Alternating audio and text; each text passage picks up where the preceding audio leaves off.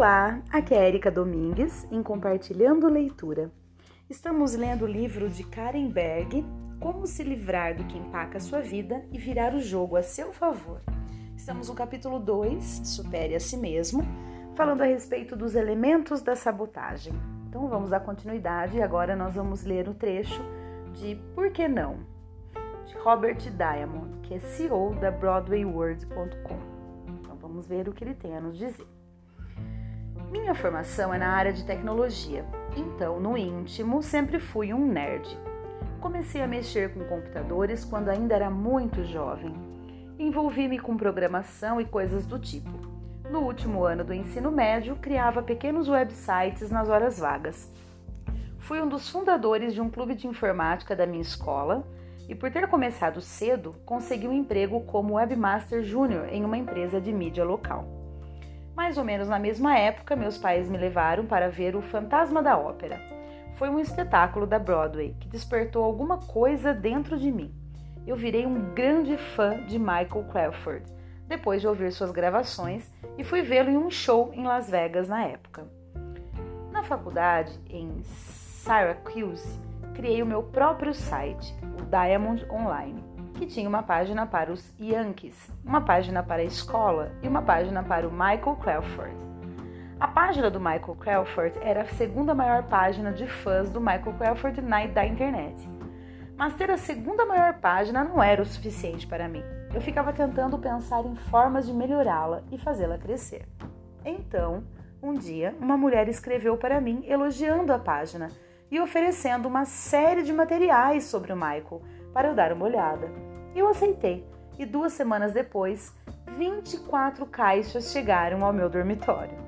Quando lancei o gigantesco site do Michael Crawford, três ou quatro meses depois, recebi um aviso judicial de Michael e de sua associação de fãs dizendo que eu havia violado seis ou sete mil leis de direitos autorais, que eu iria ser preso por isso e que eu estava postando online fotos que a associação vendia para obras de caridade.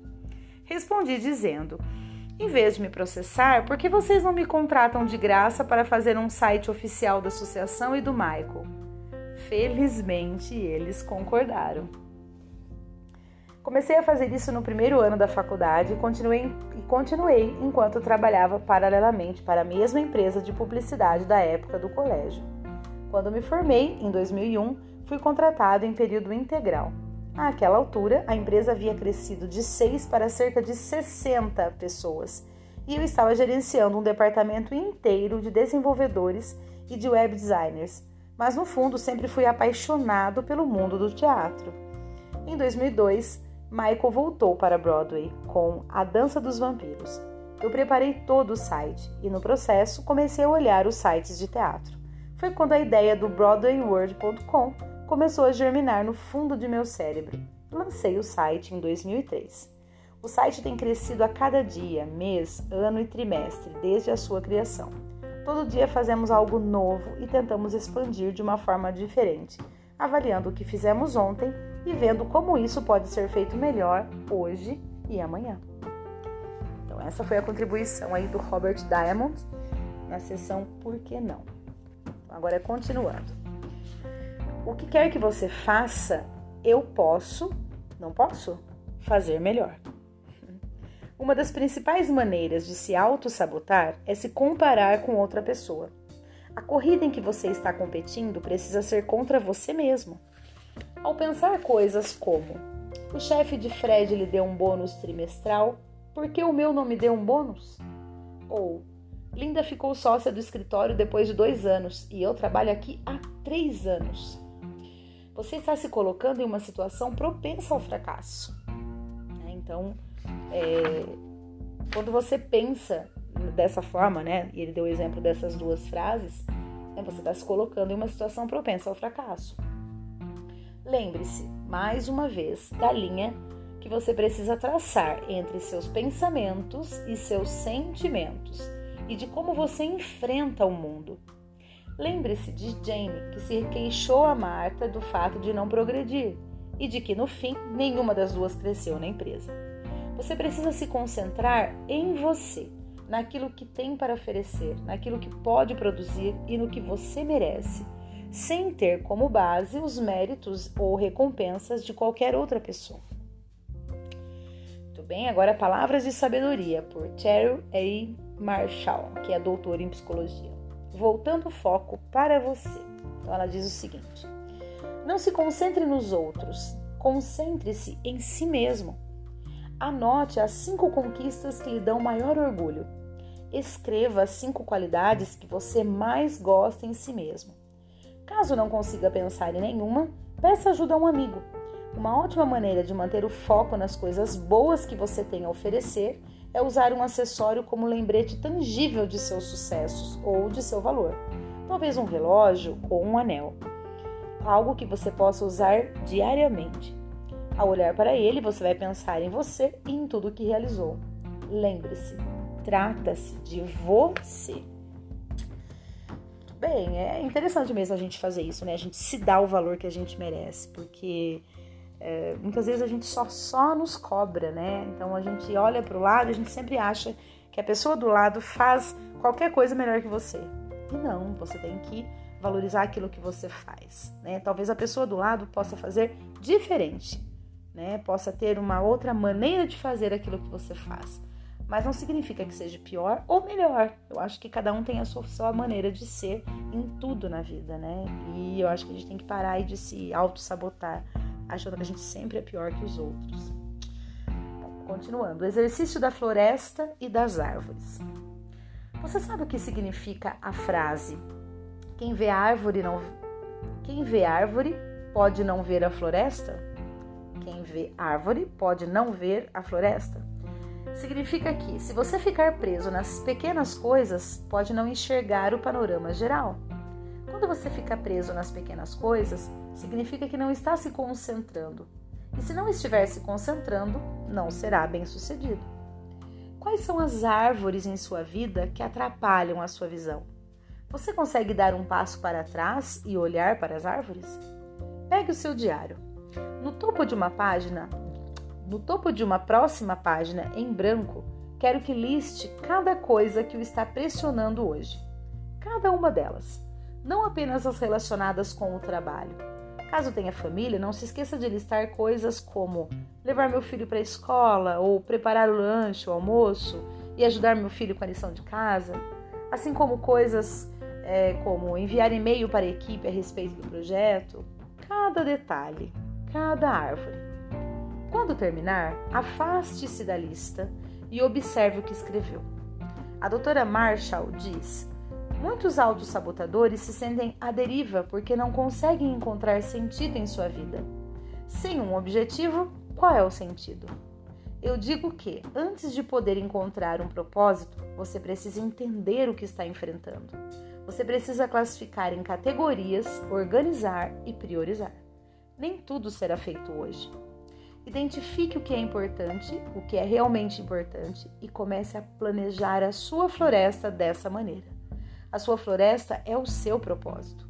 Cultivá-la, desenvolvê-la, deixá-la crescer. Quais dessas coisas são seus carvalhos fortes e poderosos? Quais são suas ervas daninhas? Muito bem, olha, para a gente pensar muito nisso, né? Então, quem está realmente aí firme no diário como eu, se quiser dar uma parada no áudio, fazer o que foi dito aqui, já foi falado duas coisas bem interessantes, né? A gente colocar aí as cinco conquistas que dão maior orgulho pra gente, as cinco qualidades que a gente mais gosta em si mesmo, né? E agora colocar aí quais são as árvores, ou seja, o que é que tá muitas vezes nos impedindo de enxergar além, né? Então vamos entender aqui. Então, a princípio pediu para que a gente identificasse isso. E depois? Então vamos lá. É possível matar todos os dragões da autossabotagem que estão pelo caminho, chegar ao topo da carreira e, mesmo assim, após atingir o objetivo, começar a implodir em autossabotagem. Isso ocorre com muitas pessoas. Por quê? Depois de atingir a meta, como você pode ultrapassar a si mesmo? Houve um jornalista que viveu a vida inteira com um objetivo em mente: ganhar o prêmio Pulitzer. Ele ganhou e, em seguida, cometeu suicídio. Você precisa ter um objetivo para depois do objetivo um e agora?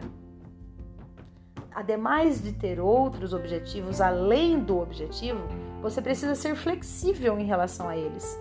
Seu objetivo não pode definir você, assim como você não pode deixar sua vida defini-lo.